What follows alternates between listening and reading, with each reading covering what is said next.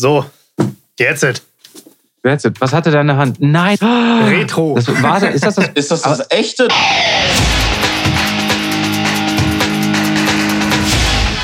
Delamar, Musify Your Life. Willkommen zu Delamar Gitarre, dem Podcast zur Gitarre und ihren Seitensprüngen auf www.delamar.fm. Mein Name ist Henry Kresse und heute sind wir in einer riesigen Runde quasi versammelt. Und wir haben auch einen Special Guest. Wir haben nämlich einen Gitarrenstimmer dabei. Na, ganz herzlichen Dank für die Einladung. Hat ja ganz schön lang gedauert, ja? Ja, wir, wir sind natürlich vor Ehrfurcht erstarrt und ähm, Nein, ich bin vor Ehrfurcht erstarrt, dass ich endlich mal wieder im Kreise der Delamari dabei sein kann. Ganz, ganz, ganz toll. Freue ich mich. ja, super. Also wir freuen uns natürlich auch. Und noch mit dabei ist der Carsten aus Magdeburg. Hallo Carsten. Hallo Henry, grüß dich. Ja, Mann. Und der Markus ist natürlich auch dabei. Ja, ja, ja, hallo, hallo. Und die Quotenfraktion aus Sachsen ist auch dabei. Hallo Benny. Moin Moin. Ja, schön. Schön, dass wir so in großer Runde versammelt sind. Wie geht's euch, Jungs? Markus, bist du noch hungrig? Das ist eigentlich ein Wurstbrot, Markus. Ne? Markus musste die ganze Vorbesprechung mit Wurstbroten füllen. Äh, Er Ja. hat sich gefüllt, aber Aber ich bin passgenau. Ich bin nämlich jetzt genau fertig geworden. Pünktlich zur Sendung. einwandfrei. Ja, Cool. wir sind stolz. Da kann es direkt losgehen. Ja, und Carsten hat erzählt, er war auf dem Festival. Ja, ich war, auf, warst dem- du? ich war auf dem Out and Loud in Geiselwind, irgendwo hier im Frankenland. Frankenland. Und wir haben am, am Freitag gespielt auf der, auf der Newcomer-Bühne. Ich habe da Fotos gesehen. Ähm, war das, war das, war das ein Feuerwehrhaus oder wo war das? Ähm, das sah so, also hinten waren so auch so auch Werkstätten, das sah so ein bisschen aus wie eine Kfz-Werkstatt. Ah, okay. Aber, das, aber diese Vorhalle, die gilt richtig als, als Veranstaltungshalle durch. okay. Wie lange durftet ihr spielen? Wie lange war das Set? Na, wir durften eine halbe Stunde spielen, also war recht überschaubar. Na, sehr gut. Aber War es Feedback? Ja, war der Hammer. Vor allem dachte so, fünf Minuten vor dem Intro gucke ich nochmal um die Ecke, äh, sieht man eigentlich nur so anderthalb rein. Und äh, als das Intro lief, war die ganze Halle quasi voll mit Menschen. Also das war, war schon der Hammer. Ja, Hat echt, hat echt Spaß gemacht, da zu spielen. Glückwunsch, Glückwunsch. Also Festivals macht mir mo- momentan auch mehr Spaß, wenn ich, wenn ich das spielen kann, wie vor der Bühne stehen. Also, Wer nicht, oder? wer, wer von euch geht zur letzten Tour von Mötley Crew, habe ich gehört? wie? Die gehen jetzt zum, tatsächlich zum letzten Mal auf Tour. Oder sind es Also schon so, vorbei? so, so wie die anderen das immer ankündigen oder so echt? Mm, Äh, ich ich war- also- also die Scorpions kommen ja jetzt schon wieder, habe ich gemerkt. Und so in Deutschland, also in, Be- in Deutschland, in Berlin kommen die jetzt schon wieder nächsten Monat. Ja, ja, die haben aber auch schon ungefähr 20 Mal gesagt, sie hören auf. Ja, das ist ja dieser berühmte Was? äh, äh, Spruch von Keith Richards gewesen, ne? Äh, nach dem nach Nachfrage, ob es jetzt wirklich die letzte Tournee wäre, dann meinte er, ja, dies ist die letzte Tournee und die nächsten 40 auch. Ja, einmal frei. Also mir kann das keiner erzählen. Also ent, ent, es gibt zwei Dinge, die, äh, die irgendwie immer so da, eine Band wieder zu verleiten zu spielen. Irgendwie so. Das eine ist, die haben richtig Bock da drauf. Ja, oder das Geld ist alle. Geld ist bestimmt immer ein Faktor. Mit Sicherheit. Oder das Geld der Plattenfirma ist alle oder, oder der Booking-Agentur. Und die Ja. müssen nochmal los, weil die kein Geld mehr haben. Obwohl es gibt eigentlich keinen Grund für eine Band, die einmal vernünftig erfolgreich war, also irgendwie drei, vier Platten draus waren, die echt riesig äh, durch die Decke gegangen sind, nicht auf Tour zu gehen. Die Leute sind so dankbar für jede, ich sag mal, bisschen Gitarrenmusik, dass man heutzutage noch live hören kann. Absolut. Naja, ich finde es auch total schade, dann, wenn dann schon mal Bands kommen, dann spielen die irgendwie zwei Gigs im Land und da muss man dann für 500 Euro pro Person irgendwie dahin fahren, Hotelübernachtung buchen, was zu essen kaufen, was zu trinken kaufen, irgendwie so. Und das ist, ja, wenn du dann mit zwei Leuten hinfährst, ein bisschen Tausender los, ist das schon relativ teuer, gell? Tja, aber Helene Fischer kommt ja zum Glück in jede Stadt. Ah ja, wunderbar. Auch in eure Stadt. das brauchen meine eingeschlafene Füße. Eieiei. Der Gitarrist von Helene Fischer spielt übrigens auch einen Camper. Ich krieg kein Geld dafür. Ehrlich? Das spielt auch? Okay. Das war jetzt wichtig, dass du es gesagt hast. Aber ich war letztes Jahr tatsächlich bei Helene Fischer, weil äh, eine mir nahestehende Person es mir angeraten hat, sich dorthin zu bringen. Und ich muss echt sagen, ähm, live kann man das ertragen. Die spielen live richtig gut. Also ich kenne auch die Studioversion, die sind ja so eine Elektroschnulz-Pop-Dinger, aber live spielen die echt gut. Die spielen noch ein paar so Rock-Pop-Covers. Irgendwie habe ich. Also vielleicht, vielleicht das so macht das gesehen? auch live mehr Spaß irgendwie so. Also ich kenne, ich kenne, ich muss, ich muss zu meiner Schande gestehen, ähm, wenn ich dann immer so über sowas läster irgendwie so, normalerweise gucke ich es mir dann wirklich erstmal selber an, aber bei, bei der Dame habe ich, mich- hab ich mich noch nicht getraut. Äh, Ich kann dir nicht davon abraten, aber es ist tatsächlich, wie du meinst, also viele Cover, es wirkt musical musicalesk, Okay. ihre Show. Also da geht's mal von A bis Z ist da alles drin. Ja, ich meine, die, die Mischung ist ja eigentlich immer, die Mischung macht es ja eigentlich. Das ist ja nicht nur hinstellen und Musik machen, sondern das, das gehört ja auch noch die Show dazu. Ja, gerade bei ihr ja, weil das ist ja so die Hälfte Cirque du Soleil, ne? So mit irgendwie durch die Lüfte wirbeln und, und so Mhm. Akrobatik und so, das ist alles bei ihr noch drin. Da kann sich auch der gute Tommy Lee, der Schlagzeuger von Mötley Crüe, mal eine Scheibe abschneiden, wenn er da angeschnallt, ja, angeschnallt hinter seinem Schlagzeug. Ja, so äh, ein aber- Weichei, ne? Ja, echt? Wo ist da der Thrill, Mann? Bin ich wirklich enttäuscht, bin ich wirklich enttäuscht, ja? Ja. Tommy Lee. Obwohl, es Guck macht schon Spaß, dann da so Schlagzeug zu spielen. Das könnte ich mir schon vorstellen. Also, Meinst du wirklich, wenn die Gravitation deine Arme nach unten zieht und du möchtest eigentlich ganz anders spielen, das wird schon, du musst komisch sein. Würdest du gerne Gitarre in einem, in einem in, ja, wie nennt man das eigentlich nochmal? Also in so einem Kirmes-Ding spielen? Also wo, wo es so rund geht? Ich weiß gar nicht, wie die heißen. Oktopus oder so. Also mal mit- abgesehen davon, dass ich da beschäftigt werde, mit den Konfirmationskakao drin zu behalten. Mhm. Ähm, ich glaube nicht, dass ich da noch an Gitarre spielen denken würde. Ach so, okay, okay. Aber das soll ja heute gar nicht unser Thema sein, nicht zu Nein, weit. absolut. Wir schweifen nämlich ein bisschen ab. Ähm, allerdings hat es natürlich mit Gitarre spielen zu tun und es hat mit den 70ern zu tun. Wir machen quasi eine Zeitreise, ungefähr 40 Jahre zurück. Ähm, und es geht um Tom Scholz. So, jetzt fragt jeder, wer zum Geier ist Tom Scholz. da, war ich ja noch nicht mal, da war ich noch nicht mal flüssig, du. War es noch nicht in Planung. Ähm, ja, also Tom Scholz war, war und ist ein langhaariger Bombenleger aus den 70ern, der am, ähm, das muss ich lügen, ich meine, der hätte am MIT studiert, Engineering. Mhm. Und äh, der ist dann irgendwie auf Umwege als Keyboarder zur Musik gekommen und hat dann auch irgendwann mal Sachen aufgenommen, hat die im Plattenstudio vorgespielt als Keyboarder und die haben gesagt, äh, danke, sowas haben wir schon. Und dann hat er sich gesagt, hm, spielen wir halt mal Gitarre. Hat angefangen, Gitarre zu spielen. Und dabei ist dann eine Band rausgekommen, die heißen Boston. Richtig. So, wer, wer zum Geier ist Boston? Also, wenn man sich, wenn man Tom Scholz und Boston googelt, dann kommt man auf einen Song, der heute noch öfters im Radio läuft. Wie heißt er? More than a feeling. Genau der. Den werden wir nie Und loswerden. das ist hart an der GEMA vorbei. Ähm, GEMA fort. Ähm, ja, also die größte Erfindung oder seine, seine, seine genialste Erfindung, die er da eigentlich gemacht hat, das ist der Rockman. Das ist so eine kleine Kiste, da ist ein komplett analog aufgebaut, da ist ein Echo drin, da ist ein Chorus drin, da ist ein Verzerrer drin und ein Kompressor. So, und ähm, das hat Ding. den er entwickelt oder hat den er mitentwickelt? Oder Nein, den hat er selber gebaut. Das war der, das war der Pod to go in den 80ern. Ja, man muss sich vorstellen, der, der Tom Scholz, der, der war schon so ein richtiger Elektrofrickler. Also nach dem MIT hat er ja auch erstmal bei Polaroid gearbeitet Genau. für, für diverse Jahre. Also der, der weiß schon mit Lötkolben umzugehen. Witzigerweise, mh, der kann verdammt gut Gitarre dafür spielen, dass er eigentlich das Keyboard lieber mag. Stimmt. Ja, und der hat halt so ein, so ein also ich habe mir das mal im Internet angeguckt, was der alles so gebaut hat. Ähm, das ist also ein riesen Fuhrpark von Geräten, die hunderttausende Sachen können irgendwie so und ähm, die sind alle in den 70ern gebaut worden. So, und Mhm. jetzt, und jetzt kommen so Strategen wie, ähm, wie heißen sie, Pott und sagen, Ja. wir haben hier die Rieseninnovation. Ja, und wenn man sich, wenn man dann einfach nur mal so um die Ecke guckt und äh, 40 Jahre zurückgeht, dann sieht man, dass diese Rieseninnovation eigentlich schon 40 Jahre alt ist, genauso Mhm. groß war und komplett analog aufgebaut war. Total. Vor allen Dingen auch die Herangehensweise. Er war, er war, er war ja im Grunde genommen Apple schlau. Ne? Er hat den Markt gesehen und der Markt war damals, waren einfach Walkmaner. Und da hat er sich mhm. gefragt, hä, Walkman, warum kann ich denn nicht auch meine Gitarre oder also mein eigenes Gitarrenspiel zum Walkman machen? Und hat tatsächlich den Rockman daraus gemacht. So naheliegend war das Ganze. Ähm, ich frage mich aber halt nur, wie sehr sich das insgesamt durchgesetzt hat. Ich weiß, dass alle namhaften Gitarristen sowas mit auf Tour hatten.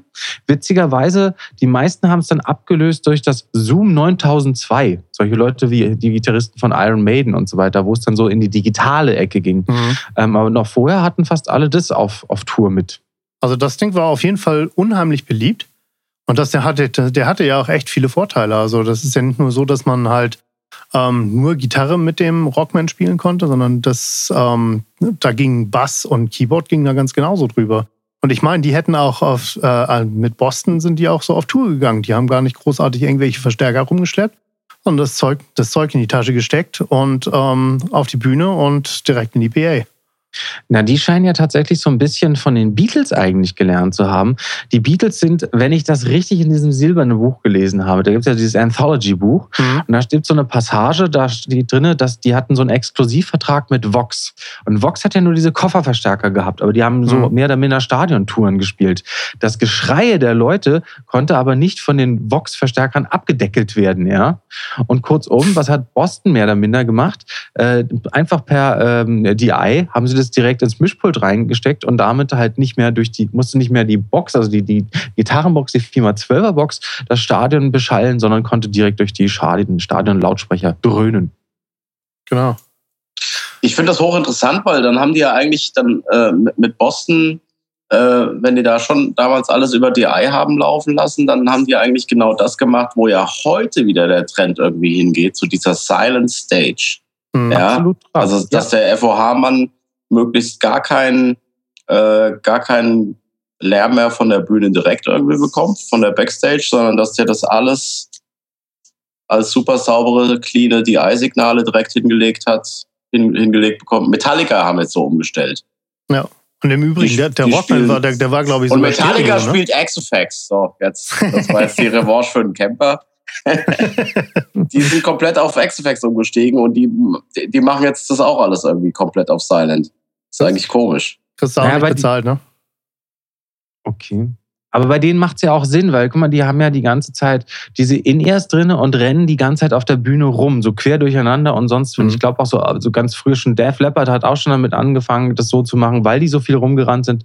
Weil äh, merkt ihr das nicht auch, selbst wenn man im Bandraum ist und die Seiten wechselt und auf einmal man sein eigenes Signal nicht mehr richtig hören kann, weil man sich ja von seiner eigenen Monitorbox wegbewegt, beziehungsweise von seiner Box, die hinter einem plärt.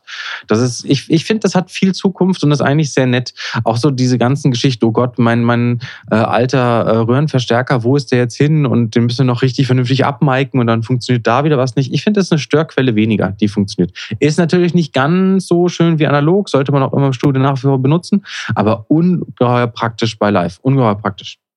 Absolut. Also ich also selber spiele ja auch in einer Band, wo wir komplett auf Indie umgestiegen sind und das ist, also ich möchte es auch nicht mehr missen. Es mhm. ist sehr angenehm. Aber du, es ist, ist du tauschst halt natürlich dann so ein super ultra cleanes Signal auf dem Ohr, was auch besseres zum besseren Spielen verhilft, tauschst du halt natürlich ein, weil was wegfällt, ist halt diese Rock-Attitüde mit mir flattern die Hosenbeine und so. Ne? Also das geht halt verloren. Ja, und das, das, also das ist ich auch, als Bassist braucht das. ja, unser Bassist zum Beispiel auch, der hat große Probleme mit diesem In-Ear. Kann mhm. ich, und ich kann auch verstehen, warum.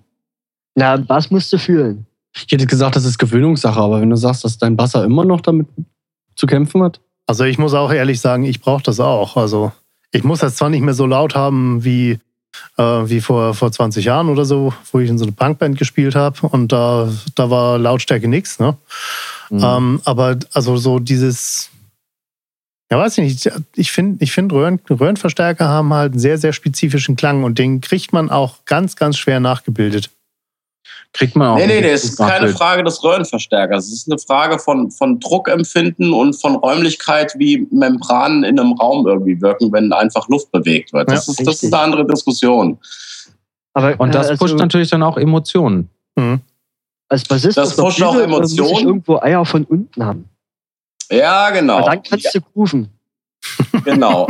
Und die Eier von unten, die, das ist halt dann eine Sache, das kriegst du halt über in ihr nicht so. Und wenn wir jetzt schon bei der Silent Stage waren, weil es ja sozusagen dann die Erfindung gewissermaßen, gewissermaßen dann von, von Rockman beziehungsweise Scholz gewesen ist. Das, was natürlich auch verloren geht, ist diese direkte Interaktion. Gitarre fängt an zu vibrieren, Ton kommt aus der Box raus, versetzt die Luft in Schwingung und wirkt wieder auf die Gitarre ein. Also diese ganze Sache, mhm. die dann letztendlich dann in Feedback enden kann mhm. oder auch für ein verlängerndes Sustain äh, wirken kann, die geht dann auch schnell verloren. Na, da hast du aber den Tom unterschätzt. Dafür hat er ja den Sustainer gebaut. genau, das gibt es nämlich auch noch. Er hat da so einen richtig schönen ja, dicken Kompressor in die Kiste halt, das war, das war ironisch gemeint. Echt, ja, ja.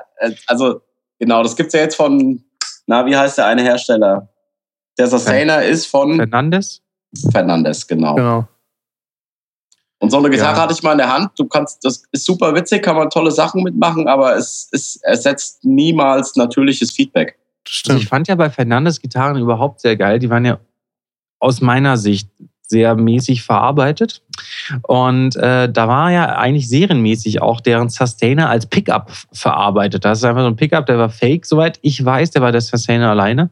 Und dann konnte man halt sämtliche Seiten ständig schwingen lassen. Also der Sustainer ist ja eigentlich ein, äh, also ein, ein Gerät, womit man nur eine Seite, glaube ich, äh, gleichzeitig zum Schwingen bringen soll oder anhalt zum Schwingen, während sie das auch als Pickup-System verkauft haben, was sehr lustig war. Damit hat man ein bisschen kaschiert, dass die Seiten gar keinen Sustain hatten, die Gitarren. Ja, stimmt. Irgendwie war da was. Ich kann mich aber nicht mehr dran erinnern. Ich habe so ein Ding auch leider nie gehabt. Die waren wirklich so schlecht verarbeitet, dass sie sich einfach null durchgesetzt haben auf dem Markt. Wirklich grauenhaft. Ja, da bin Wobei ich jetzt mal vorsichtig, weil jetzt, also die neuen Serien, da gibt es jetzt auch die günstigeren aus Korea und dann gibt es aber auch die hochpreisigeren im vierstelligen Bereich, Bereich aus Japan. Ah, und das, das heute ja? alles, ja, ja, und ob das heute jetzt alles noch so gammel ist wie äh, damals, das, da, da würde ich jetzt mal meine Zweifel dran hegen. Naja, ich, das ich rede von 90 und 2000ern. So. Die ja. habe ich schon seit fünf, ich habe die bestimmt seit zehn Jahren hier in Berlin in keinem Gitarrenladen mehr gesehen. Sorry. Hm. Ja, ja, die, die waren, glaube ich, auch mal eine ganze Dekade eigentlich weg vom Fenster. Ich glaube, da ist das, da ist, glaube ich, auch nur noch die Brand irgendwie übrig geblieben. Ja, also ich hatte, ich hatte auch so im Das gibt's im ja auch, Kopf oder Höfner ist ja auch so ein Beispiel. Na, Hamer auch. Hamer war auch eine Zeit lang ganz Hamer weg. auch, ja. Kam genau. kurz wieder, jetzt sind sie aber, glaube ich, auch wieder weg. Und sind das dann überhaupt noch dieselben Leute? Sind das noch dieselben Produktionsstätten? Das ist doch eigentlich, da, nein, da kauft nein, doch nur nein. einer irgendwie das Label und legt das dann wieder auf. Oder darum da geht es doch. Da gehe ich von daher, aus, dass so ist. Von daher wäre ich da vorsichtig. Absolut. Geben, ja. Ja, was sind denn jetzt zum Beispiel eure Erfahrungen überhaupt so mit, ähm, habt ihr denn zu Hause ähm, irgendwelche, ja, wie nennen wir das, Multifact-Boards oder äh, irgendwas, mit dem ihr über Kopfhörer jammt? Mhm. Also der ich muss mal gucken. Fender Greta. Ja, der ist doch nett. Den kannst du auch mal mitten in der Nacht auf Wohnzimmerlautstärke laufen lassen. Ja. Ist Benny, wie heißt der? Greta, Fender Greta, ein 2 Watt Vollröhren-Kombo. Oh, 2 Watt Vollröhre. Ach, da sind halt zwei Stufenröhren drin. Äh, groß, so, great, glaub, oder? Äh, 12 AX7 sind da, zwei Stück. Sehr so, gut. jetzt. That's it. Was hatte er in der Hand? Nein, er hat das Retro. Zoom. Ähm, Boss. Nee, das Boss, das Boss. Das, warte, ist das das? M nee, ist aber nicht das. Ist das das echte, das ME10? Ja, natürlich. Aber warte die, mal, das die Mutter aller Bodenmultis. Absolut. Geil. Das, aber hast du da schon dieses Expression Pedal drauf oder sehe ich das nicht? Äh, nee, da, Nein, da das gab es damals noch sowas, nicht. So, Ach, so ein lustiges Spielerchen gab es zu der Zeit noch nicht. Das ist einfach das nur. Das ist das erste Bodenmulti. Nee, das erste nicht. Es gab auch noch aus den 70ern welche von Ibanez. Aber das Boss, da hat es eigentlich angefangen, dass die salonfähig geworden sind. Aber das gute alte ME10 dieses Plastikding mit diesen Folientasten, ne? Äh, wenn ich dir das Plastikding auf den Fuß fallen lässt, dann tut das ganz schön weh, weil der ist nämlich aus Vollmetall. Und der die hat Plastikabdeckung oben drauf. Echt? Ach, das sieht mhm. so plastikmäßig aus. Aber Folientasten, ne? Hat Folientasten. Folientasten. Aber, aber, es, ist, aber es ist analog. Es ist analog, es ist komplett, komplett analog aufgebaut. Analog. Da sind äh, äh, Kuhschwanzfilter drin, hast du nicht gesehen. In also, bester Rockband-Tradition ja. sozusagen. Wahnsinn, genau. was kostet das heutzutage bei eBay? Äh, also ich habe das Ding für 50 Euro gekriegt. Boah, Also für so wenig Geld habe ich das nie wieder gesehen. Ich habe mein schäbiges Boss ME30, das ist ja so ein Digitalgerät, irgendwie, weiß gar nicht von wann das ist. Das habe ich für 40 Euro verkloppt auf Ebay letzte Woche. Ey, aber das war mal super teuer, oder? Das hat mal richtig Geld gekostet. Ich meine, das war so bei 1200 Mark oder so.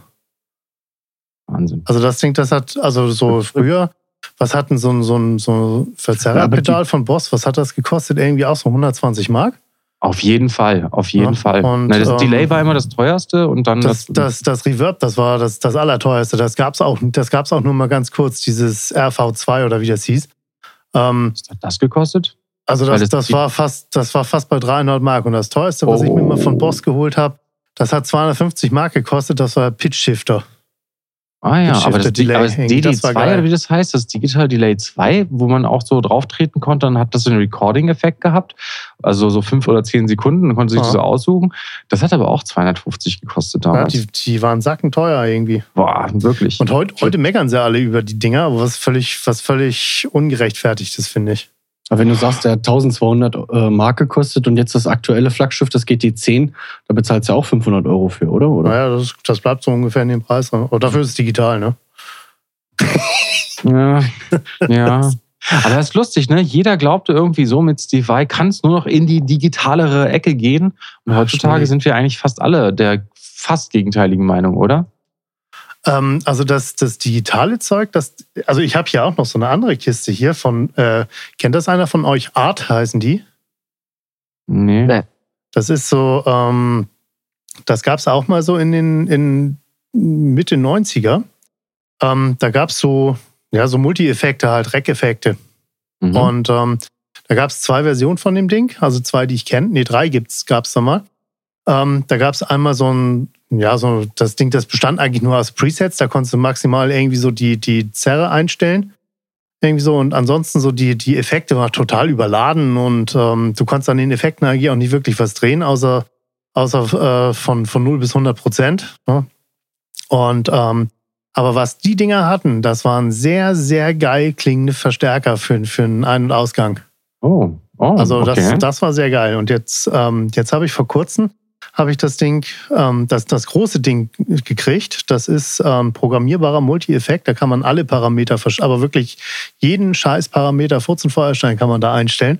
Mhm. Ähm, das ist einer der ersten Röhren-Preamps gewesen. Hat, hat auch ziemlich geile Verstärker. Und ähm, ja, da gibt es noch ein riesen Effektboard dazu irgendwie, also so ein, so so ein MIDI-Board mit zwei Expression-Pedals und ähm, einen Haufen Zeug zum Umschalten und so weiter. Äh, also das, das ist schon mal ziemlich genial.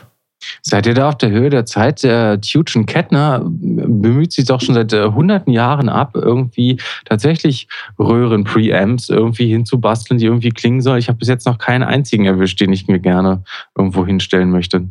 Seid ihr da auf der Höhe der Zeit? Haben die es mittlerweile gepackt? Also Was, irgendwann, was meinst du mit Eugene Kettner versucht? Das habe ich jetzt nicht verstanden. Mit seiner Ne. Redbox oder was? Nein, mit dem Tube Man. Ja genau, die haben ja, das was? die, die haben so einen, Ding- einen kleinen, Den kleinen ersten Tubeman, den hatte ich mal gehabt, irgendwie in den 90ern. Das Ja. der schwarze mit dem blauen, den hatte ich mal gehabt, Genau. aber ich habe die Frage jetzt nicht verstanden. Ja, die machen jetzt Nee. eine Röhre und Nee, nee, ich frage mich, ob die da jetzt endlich ihr Problem gelöst haben, weil ich fand, dass der Tubeman eben nicht gut klang und ich habe das aber noch ein paar Mal gesehen. Es geht so, wenn man in Richtung Blues geht, geht's noch einigermaßen. Mhm. Geht man in Richtung High Gain, funktioniert das Gerät einfach nicht. ja, weil der es einfach nicht kann. Ja, wahrscheinlich ist es, liegt daran. Also, keine Ahnung, vielleicht ist der einfach nicht dafür gebaut, also oder nicht, nie wirklich dafür gedacht. Das haben sie sich Ja, ich vielleicht war- anders vorgestellt, ich weiß es nicht. ich meine, all diese Geräte haben ihren Sound. Entweder stehst du auf denen oder du stehst halt nicht Also drauf. Just- Just also ich, ich persönlich kann mit, mit dem Eugene Kettner Sound auch über das einzig, das einzig Gute, was mir bei Eugene Kettner bis jetzt gefällt, gefallen hat, das war dieser Statesman oder wie der heißt. Mhm, der ja. sieht so ein bisschen AC30-mäßig Mhm, aus. Genau. Ja, ja. Der macht dir einen so, soliden äh, Blues-Rock-Sound. Mhm. Und alles, äh, die, aber dieser klassische Eugene Kettner Sound, mit dem kann ich, konnte ich auch noch nie was anfangen. Aber das ist Geschmackssache, Leute. Mhm. Da können wir uns nicht drüber streiten. Ja, absolut. das also- ist Geschmackssache, da können wir uns nicht drüber streiten. Sehr gut. Nein, die können wir nicht. Können wir nicht. Nee, ich wollte- ist- Aber wir waren gerade bei wenig. digital und analog und du hast die These in den Raum gestellt, dass äh, das digital immer noch nicht funktioniert, Matthias. Bleib doch da mal dran. Das ist doch ein schönes Streitthema. Also, ja, also die, äh, ke- kennt ihr noch dieses Chamäleon? Ja, äh, vom Hören sagen, ja. Ähm, Proctron, Chameleon und genau, ich, hat, ich hatte das Ding mal. Intiflex, Intelliflex oder wie das Ding da hieß. Intellifax, genau. Ich hatte das Ding mal, ich habe es dann auch ganz schnell wieder verkauft. ja, Also aber jetzt kommt meine These. Das ist doch auch alles Digitaltechnik aus den 90ern, Henry. Ja, aber die klang du- nicht. Du, ja, die klang nicht. Aber ich bin mittlerweile, ich bin mittlerweile der Meinung, also bei, bei Digitaltechnik war, glaube ich, oft ein Problem, dass die Ingenieure dann gesagt haben, beziehungsweise die Marketingabteilung hat gesagt, wunderbar, wir haben einen kleinen DSP, der kann hier rechnen und da müssen wir Mhm. nur noch die Algorithmen programmieren und da hauen wir so viel wie möglich in irgendeinen Low-Cost-Kasten rein und verkaufen einfach Quantität statt Qualität. Genau. Und da kommst du dann auf deine Zoom-Kästchen für 50 Euro, die 100 Effekte haben, auf deine Line 6 Kästchen, die 200 Euro kosten und 150 Effekte können und so weiter und so fort. ja, genau. Und das hält natürlich nicht mit geilen analogen Gear mit. Das ist ganz klar. Aber ich bin auch der Meinung, dass wenn du, ich meine, es gibt auch digitales Gear, was Rang und Namen hat. Was ist denn mit Lexikon-Hall-Effekten, mit den großen PCM90-Geräten? Was ist mit einem, was ist mit einem Eventide TC, äh, Quatsch, TC Electronics 2290 Delay? Die Ikone des digitalen Delays. Mhm. Also, was ist jetzt mit einem Camper? Was ist mit einem X-Effects?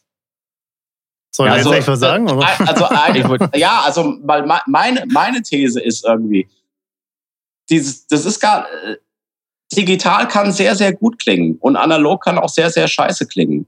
Ich glaube, es ist eher eine Frage irgendwie, dass man immer so irgendwie die Idee halt irgendwie ist, ich will möglichst viel für möglichst wenig Geld. Also kommt automatisch irgend so eine kleine digitale Kiste raus und die bringen es natürlich nicht. Aber Ja, jetzt guck doch mal bei deinen ganzen noblen Bodentretern. Guck dich doch mal Also um, was da noch die- analog ist. Guck doch mal äh, diese Eventide-Dinger. Der, der Pitch-Shifter oder der. Ja, da ist gar nichts analog. Modman. Ja, eben, das ist auch alles digital. Oder die Strymon-Effekte, Strymon-Reverbs, Strymon-Delays. Die Alles mag ich digital. aber auch alle nicht. Obwohl Okay, der Pitchshifter, ist schon, der, der Pitchshifter ist schon geil. Aha. Aber das ist aber auch von, weil es von, weil es eine Firma gebaut hat, die eben genau auf dieses, auf diese Art Effekte spezialisiert ist. Ja, also komm, also Ev- Eventide, die sind, die sind schon sehr spezialisiert auf, auf alles, was, was ähm, Harmonizing und ähm, Octaving und, und Chorus und äh, also, also alle diese zeitlich basierten Effekte, da, da sind die einfach groß geworden mit. Das ist die Company überhaupt. Würde ich ganz groß unterschreiben, ja. Nicht umsonst war der gute Steve weiterhin das größte Aushängeschild von denen überhaupt. Ja, der, weil es, weil er es dann für Umme gekriegt hat. Ja, also wie immer, ne? aber der hat auch umgekehrt viele Sachen groß gemacht, sei es Ibanez, sei es Idimatio oder so. Naja, ist jetzt aber auch wurscht. Aber ich muss ja aber auch hier äh, Markus wirklich äh, eigentlich zusprechen. Ich bin ja nicht unbelehrbar. Die, die, man muss ähm, äh, die Dinge so nehmen, wie sie sind. Und äh, wenn sie irgendwas Gutes haben, ich, ich sage mal ein Beispiel. Ich hab, dann bin ich damals auch umgestiegen auf dieses digitale Zeitalter, damals mit dem Zoom 9002. Und man hört noch heute sämtliche meiner relativ frühen, aber eher so ein bisschen älteren Aufnahmen, was so im High-Gain-Solo-Bereich ist, kommt alles aus diesem Gerät, Mhm. weil es einfach dafür perfekt war. Ja, warum es gibt ja nicht? zum Beispiel jetzt auch, wer jetzt wieder so Retro-80er-Sound haben will, der sucht jetzt wie blöde nach diesen billigen, schrecklichen klingenden Hallgeräten aus den 80ern. Absolut, Ja, ja, diesen, aber ich rede jetzt nicht von einem, von einem äh, Lexikon 11480. Ich rede halt dann irgendwie von, von diesen Alessis äh, Microverb Verb und so. ja, genau. Ja, Mhm. so ein Zeug. Mhm, ja. Was damals einfach, das, was damals das erste Mal überhaupt Preispunkte erreicht hat, wo es auch der Durchschnittskonsument sich so ein Digital-Reverb irgendwie überhaupt kaufen konnte, als du dann mal unter 1000 Mark gekommen bist überhaupt mit dieser Technologie und die klang, also das kannst du dir heute, kannst du dir, so- heute kannst du sowas nicht mehr ins Regal stellen. Mhm. Also das ist Mhm. Heute kriegst du so eine Klangqualität eingebaut in irgendeinem so einem kleinen, in so einem 600 grad Euro sagen. Mixer, wo, wo dann so ein eingebautes Multi-Effekt noch mit drin ist. naja. Da, so klingen die. Tja. Naja, obwohl ich muss, ich muss mal ehrlich sagen, ähm, also das Zeug von Alesis, das war jetzt gar nicht so schlecht. Nein, ich hatte Quadraverb, Spitzengerät, Klassiker, Das ist, also Klassiker. äh, für, für einen Live-Einsatz ist das unbezahlbar. Mhm. Mhm. Also wenn, wenn, wenn einer günstig eine PA sich zusammenstellt, dann ist das ein Teil, was da drin sein muss. Ja. Du holst ja einfach ein Digitalpult und hast das alles schon drin. Ich habe Ja, auch, gut. Ähm, hab auch einen Quadra Quadra Äh. rumstehen. du, Digitalpult 3000 Euro. Ja. Ja. Behringer, X32. Producer. Diese Sendung ist gesponsert von Behringer. Kauft euch alle Behringer, Behringer, Behringer. Ey, ähm, also Behringer hat dieses Jahr echt gute Sachen auf der Messe am Start gehabt. Kann man auch nichts sagen. Wir warten immer noch äh, seit über einem Jahr, das haben sie schon auf der letzten Musikmesse schon vorgestellt, diese komischen Fader, ähm, MIDI-Fader-Dingen, aber Ja. die kommen einfach nicht raus. Das ist quasi so im Style vom X32, sind aber nur äh, Motorfader. Ah, Das X32 hat doch Motorväter. Ja, aber wenn du kein Mischpult brauchst, sondern nur n- eine Faderbank, sag ich mal. Ah, ist klar. zum Ansteuern von Das ist. So. Das Hm. ist dann schon cool. Was kann ist denn eigentlich das, euer redundantestes Effektgerät, was ihr zu Hause habt, was, auf das ihr eigentlich verzichten könntet? Redundant? So. Redundant ist doppelt. Also was nur Mhm. rumliegt und einstaubt, oder? wie? Genau, weil man, weil man sich nicht traut, da, da nochmal drauf zu steigen. Ja, sowas wird verkauft. Ja, habe ich auch nicht Das- mehr. Ich glaube, Das ist echt schwierig. Ich glaube, bei mir ist es der Blues-Treiber. Oh. Was hast du oh. denn? Ja, von Marshall. äh, die, ich habe mir mal irgendwann mal so einen kleinen Moer äh, Blues Crap geholt. Ah. Und ich mache eigentlich dieselbe Zerre, also mehr Zerre kriege ich auch mit meinem Mitboost hin. Ja, ich verstehe. Benny, was ist das? Ist das einfach, ist das ein, äh, ein Clean Boost oder ist es ein, ist es ein Verzerrer, den du dann noch Äh, irgendwie Es ist ein kleiner zum Over Anblasen? Also der Moer, das ist ein Overdrive, halt ein bisschen sachter, halt wie der klassische Boss Blues Driver. Äh, ah, okay, Henry hält hier irgendwas Schönes in die Kamera. Ja, das ist, das ist momentan gerade relativ überflüssig geworden. Das Ding nennt sich Harmony Singer. Ist eigentlich, zu, ist eigentlich relativ geil. Es macht, ähm, ja, wenn man, wenn man was singt und in irgendeiner Tonart Gitarre spielt, hat das ein ziemlich äh, fixes Tracking, was die Akkorde angeht. Und ähm, macht dann auf deine Stimme quasi ähm, eine zweite oder dritte Stimme. Ach, ein Vocoder-Effekt im Grunde genommen. Mm, Ja, aber eben ähm, klingt halt nicht wie Share, klingt schon nach echter Stimme. Ah ja. Aber da ich jetzt in unserer Band zwei Leute, also äh, da wir jetzt A, eine Sängerin haben und B, äh, ich nur noch Background singe und unser Schlagzeuger die zweite Stimme singt, ähm, hat sich das Ding hier gerade völlig, über, völlig verflüssigt. Ach Mensch. Willst du uns was vorsingen? Nein. Was hat das denn für Eingänge? Jetzt interessiere ich mich dafür. Ähm, das hat ähm, Gitarre in, out und Mikro in, out. Und dann halt Hm. übliche Strom, USB und, und Schnulli. Und es hat noch einen Mikrofonverstärker drin. Okay, also wenn ihr jetzt sowieso gerade schon so beim Themenhopping seid, dann schmeiße ich jetzt auch noch einen rein. Ja, bitte. Electro Harmonix B9. Habt ihr das mal gesehen? Das, Das- ist dieses Effektgerät, wo du dann Orgel spielen kannst auf der Gitarre. Ah, okay, diese, diese Und als ich das gehört habe, war ich schon ziemlich baff, wie, Hm. Wie geil das eigentlich klingt.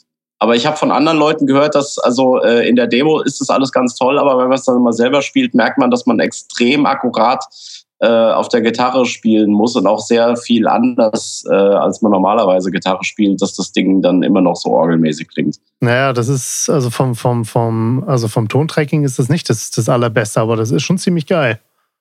Das hatte ich Ja, der auch schon mal den der steht. Also ich finde das schon ziemlich cool.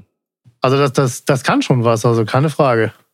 Da muss ich sowieso mal äh, Electro Harmonix, ich mag die sowieso, also weil die, die machen immer ziemlich coole Sachen.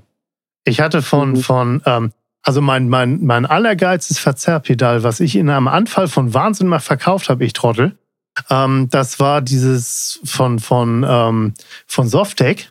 Das war so ein Russenteil hier irgendwie. Wie hieß das Der Ding? Russen Big Muff. Big, Big Muff P. Mhm. Also das, das Ding, Oh, Ey, das Ding, das Oh. ist, das ist einfach, das war einfach nur göttlich. Also du hast auf, auf das Ding da getreten und dann, dann hat es sich erstmal in die Ecke gehauen, weil, äh, weil da kam der, der Druck mal richtig von vorne. Ne?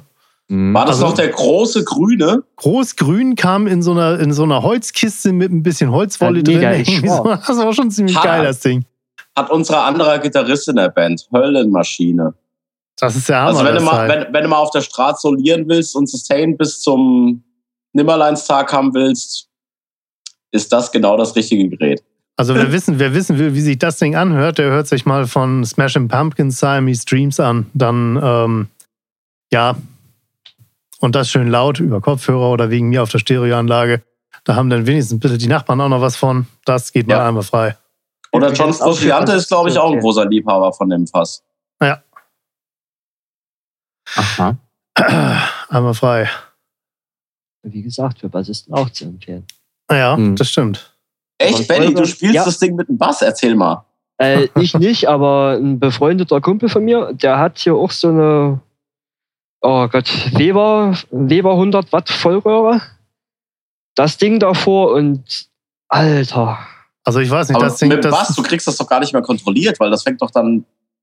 Ähm, mit einem Rickenbacker geht's.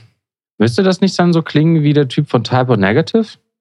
Denke, Der ne? hat ja auch mal einen Ich verzerrten habe Bass ich in hab den Sound gerade nicht im Kopf, äh, aber Gott, oh Gott. Das müsste, das müsste passen. Also brutal ist es ja halt nur, du, du musst halt gucken, wenn, du, wenn man sowas macht, ähm, dass man eben nur die, die, die Obertöne mitnimmt Mhm. und ähm, den, den, den Bass da lässt, wo er ist. Irgendwie. Also man müsste das Signal dann ein bisschen splitten. Und äh, quasi den Big Muff als Effekt reindrehen, also als, als parallel auf das Signal drauf, draufziehen, dann, dann, dann geht das und bleibt es auch sauber. Denke ich auch. Ja, das ist eine super Idee, vor allen Dingen, weil dann hast du noch den, äh, den Push und die Transienten vom, vom Clean Sound. Mhm. Also das, was sozusagen die, die Rhythmussektion vom Anschlag her und so weiter, kriegst du dann darüber, weil das matscht dir ja dann mit so einem super, also fast ist ja sowieso eine, eigentlich ist es ja fast eine total ekelhafte Verzerrung. Ich mag es eigentlich überhaupt gar Ja, nicht. das, ich mag eigentlich Bodenzerrer in der Regel gar nicht. Die versauen mir immer meinen Amp-Sound. Die greifen immer so stark ein. Ja, ernsthaft. Spielt Ja, ihr gern mit, mit äh, macht ihr gern Verzerrungen? Also jetzt auch gerade so für ein Rhythmusbrett oder so. Also nicht solo, da macht so ein Bodenzerrer oft Sinn, weil du dann, äh, weil die ja auch dann immer IQ drin haben und du kannst dann sehr schön irgendwie die Mitten irgendwie pushen und du kriegst dann dadurch einen schönen fetten Ton. Aber eigentlich bin ich, wenn es so um Rhythmus-Crunch oder so geht, komme ich mit Bodenverzerrern überhaupt nicht klar. Also da muss der Amp gut klingen. ja, absolut. Brauche ich die Sei denn, Amp sehr. Es sei denn, dein Amp ist scheiße und du kannst mit, mit dem Pedal ein bisschen aufwerten. Ich, mach Ja, das auch, ich benutze auch nur so äh, Overdrive-Pedals als Booster davor, aber mehr auch nicht. Also diese, Habt ihr mal Erfahrung mit dem Shredmaster von Marshall gemacht? Die hatten ja mal eine Serie mit dem Governor und dem Shredmaster und dem Bluesbreaker. den, äh, ich ich kenne jemanden, der hat mir den, den, den Governor gerade geschenkt. irgendwie. In Silber, in Silber oder in Schwarz? Ja, die die alte ist schwarz, der neue ist Silber. Und die neuen sind leider, hm, naja, Die sind furchtbar. ja. Ich hatte mit 16 hatte ich, das war mein erster Bodendreh, da hatte ich den alten, den original schwarzen Governor. Den habe ich Henry geschenkt vor zwei Ja, Jahren. das war- darf man nicht verstehen. Der war aber nicht schlecht. Der hatte echt eine gute. Also man, dieser, man, man muss es mögen. sagt. Ja, das hat dieser British Rock gewesen, den, Mhm. den es abgebildet hat. Das war kein High Gain, ja. Aber der war trotzdem cool. Würde ich drauf schwören. Also die, die Kiste hier, die ist auch ziemlich geil. Dr. Freakenstein. Klingt schon ja mal lustig. Ja, Ja. ja das, das sieht total geil aus. Das ist so, ein- so, ein, so ein Messerschalter drauf, damit schaltest du den Effekt ein und aus. Ne? Also, Wie kriegst Ja, ja, du das live mit dem Fuß irgendwie? naja, gar nicht. Halt, das machst du einmal an und dann machst, kannst du das Ding mit dem Fuß dann ein- und ausschalten. Das ist, das ist ein ganz übler Fass. Hat ein sehr, sehr scharf eingestelltes Noise Gate da mit drin. Und, ähm, und, und einen Oszillator. Wahnsinn. Ja, und den, den Oszillator kannst du noch mit so einem extra Fußschalter dann irgendwie, der heißt dann Igor. kannst du den noch, äh, kannst du den noch triggern, irgendwie so, in, entweder in, ähm, in Geschwindigkeit oder in, in ähm, Impulslänge. mhm. Ja, und da kannst du also relativ abgefahrene Effekte machen. Oder also vom, vom Sound ist das ganz einwandfrei hier, so die White Stripes Nummer. Mhm. Vor allen Dingen auch vom Aussehen. Wahnsinn, habe ich noch nie Naja, gesehen. das, das, ist, das ist der Hammer, das. Ding. Ein Effektgerät mit äh, elektrischen Stuhl- Stuhl-Kippschalter. Ich sehe schon, für diesen Audiocast brauchen wir sehr, sehr viele Bilder in den Show Notes. Ja, ich, wär, ich habe da noch ein paar, da wäre ich, mal- da wär ich noch mal ein paar Sponsoren. Da kann ja auch gar nichts dran kaputt gehen, wenn da so ein riesen Schalter dran ist. Ne? Also äh, ich glaube, wenn man also wenn man das kaputt macht, also das ist schon, das sind schon ziemlich stabiles Metall, was die, was die hier verarbeitet haben. Also das ist schon, das hat so ein bisschen was von Telefontechnik aus den 60ern oder so. Einmal kurbeln, bitte. Bitte? Einmal kurbeln. ja, genau. Fehlt noch das Hamsterrad. Ja, aber das, das gibt da schon abgefahrenes Zeug. Also da sind wir uns ja einig. Also. Keine Frage. Warum hat das Rocktron denn eigentlich nicht überlebt? Also warum, warum kennt heutzutage keiner mehr das mal? Obwohl es wohl äh, eine ganz fleißige Ebay-Szene wohl noch geben soll, habe ich das gelesen. Gibt, also das, das wird immer mal wieder getauscht, irgendwie hätte ich mal gesagt, weil anders kann man das nicht nennen, weil das, der, der eine kauft's und mhm. äh, dann siehst, guckst du zwei Wochen später wieder rein, dann verkauft derselbe Typs wieder. Oh je, das spricht aber eigentlich nicht für das Gerät, ne? ja, das ist manchmal, ich glaube, manchmal ist es einfach so, du, äh, du hast irgendwas im Ohr, so, wo du sagst, so, ah, das würde ich gerne mal wieder hören. Das, das war doch geil, warum habe ich das verkauft? Mhm. Dann, kaufst, dann kaufst du es dir wieder. Und dann hast du dich daran erinnert, warum. Scheiße, jetzt weiß ich, warum das so Käse war. ja, ganz genau so ist es. Ganz genau so ist es. Aber ich bin ja eigentlich eher auf der äh, Standseite, dass man seine Sachen, wenn möglich, halten soll. Also gerade die Gitarren, die man mal hatte, sollte man nicht verkaufen. Trotzdem, das Gerät, was bei mir am meisten hier rumsteht, ist, ähm, ich habe eine Jim Dunlop Talkbox, eine Originale. Und das habe ich für eine Aufnahme mal verwendet, seitdem die wieder leider. Ja, und dann steht das Ding rum. Und Total. Ist sau schwer. Muss man immer. Stimmt, also mit dem, mit dem Ding, das Ding auf, auf dem Effektboard oder so, da freut sich jeder Roadie. Ist echt crazy. ja, ja, ja. Absolut wahr. Ja, aber so Talkbox, ähm, ja, also die, die, die Hippenvertreter, das war ja so Peter Frampton. Mhm. Und wer hat das noch gemacht? Ähm, Na, ehrlich gesagt, so richtig groß gemacht hat ja die Talkbox eigentlich eher Roger Troutman mit, äh, mit Zapp. Das, der kommt aus dem Funk-Bereich. Ja, stimmt. Da kennt man noch dieses California Love von, weiß nicht, Tupac und noch zwei anderen und Jay-Z ja. und Beyoncé Knowles oder so. Nein, die besten nicht, aber ich weiß nicht, wer der. Dr. Dre war das, genau. Genau, daher kennt man das so. Ja, okay. Der, Hip, der Hip-Hop hat alles anders gemacht. Naja, stimmt. Das stimmt allerdings. Ist wirklich so. Aber der, der, Witz, der, der Witz ist, das kam alles aus dem Funk. Das wurde dann nur rüber transportiert. Schon im Funk gab es halt die Talkbox, gab die, die, die, die Beats, die lauter waren als beim Schlagzeug und so weiter. Mhm. Und beim Hip-Hop hat man es dann richtig hochgedreht. Kann, kann man nicht einfach, einfach behaupten, so die, die Weiterentwicklung vom Funk ist der Rap? Hat auf jeden Fall eine ganze Menge damit zu tun. Die Ästhetik ist unglaublich gleich, ja. ja. Die Ästhetik kommt dem nahe. Natürlich. Wo bei mir jetzt aber auch aufgefallen ist, also, okay, das geht jetzt in ein bisschen andere Richtung, aber ich finde, das, das kann man ruhig mal sagen. Ähm, wenn ich mir das angucke, was heutzutage so in, in der Musik unterwegs ist, ähm, ja, äh, Radiolandschaft, also es ist erstmal grundsätzlich eine Frechheit, dass die Gitarrensolos rausgeschnitten werden von den DJs, mhm. weil die der Meinung sind, das braucht man nicht. Ähm, ich hätte eine Idee, was die mich mal können. Ähm, mhm. Und zum anderen Mal ist es aber auch mal so, wenn man sich mal das Songwriting anguckt, was heute so gemacht wird, das ist kein Songwriting mehr. Das ist Aneinanderreihen von, von Wörtern und ähm, Aneinanderreihen von Loops und irgendwelchen kurzen Schnipselchen. Und sonst ist das nichts. Ich meine, die einzigen, die, wo, wo die Musik wirklich noch eine Aussage hat, das ist Rap und das ist eigentlich völlig Wurst in welcher Sprache. Ja, kann ich dir weitestgehend beipflichten, gerade so, was so in diese David Getter-Richtung äh, Schiene abgeht. Wobei ich das an sich nicht verteufeln möchte, weil ich finde, das ist so eigentlich ganz, ganz lustige Future Music.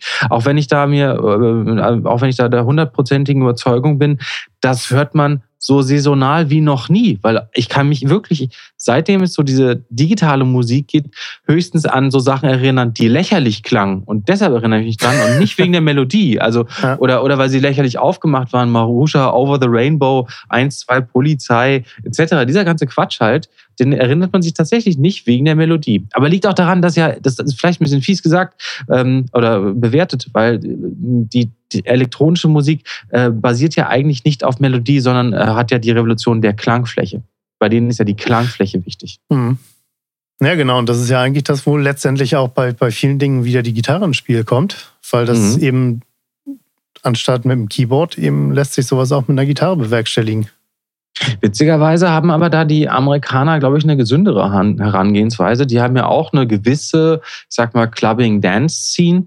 Aber wenn man so bedenkt, so, was weiß ich, so die großen Stars, Taylor Swift oder so, oder, ich weiß nicht, John Mayer, das sind ja auch alles die Leute, die mit Gitarre auch noch auf der Bühne stehen, weil mhm. die halt auch nochmal den, den Umschlag haben wollen, zurück zum, wo kommen denn unsere Roots her?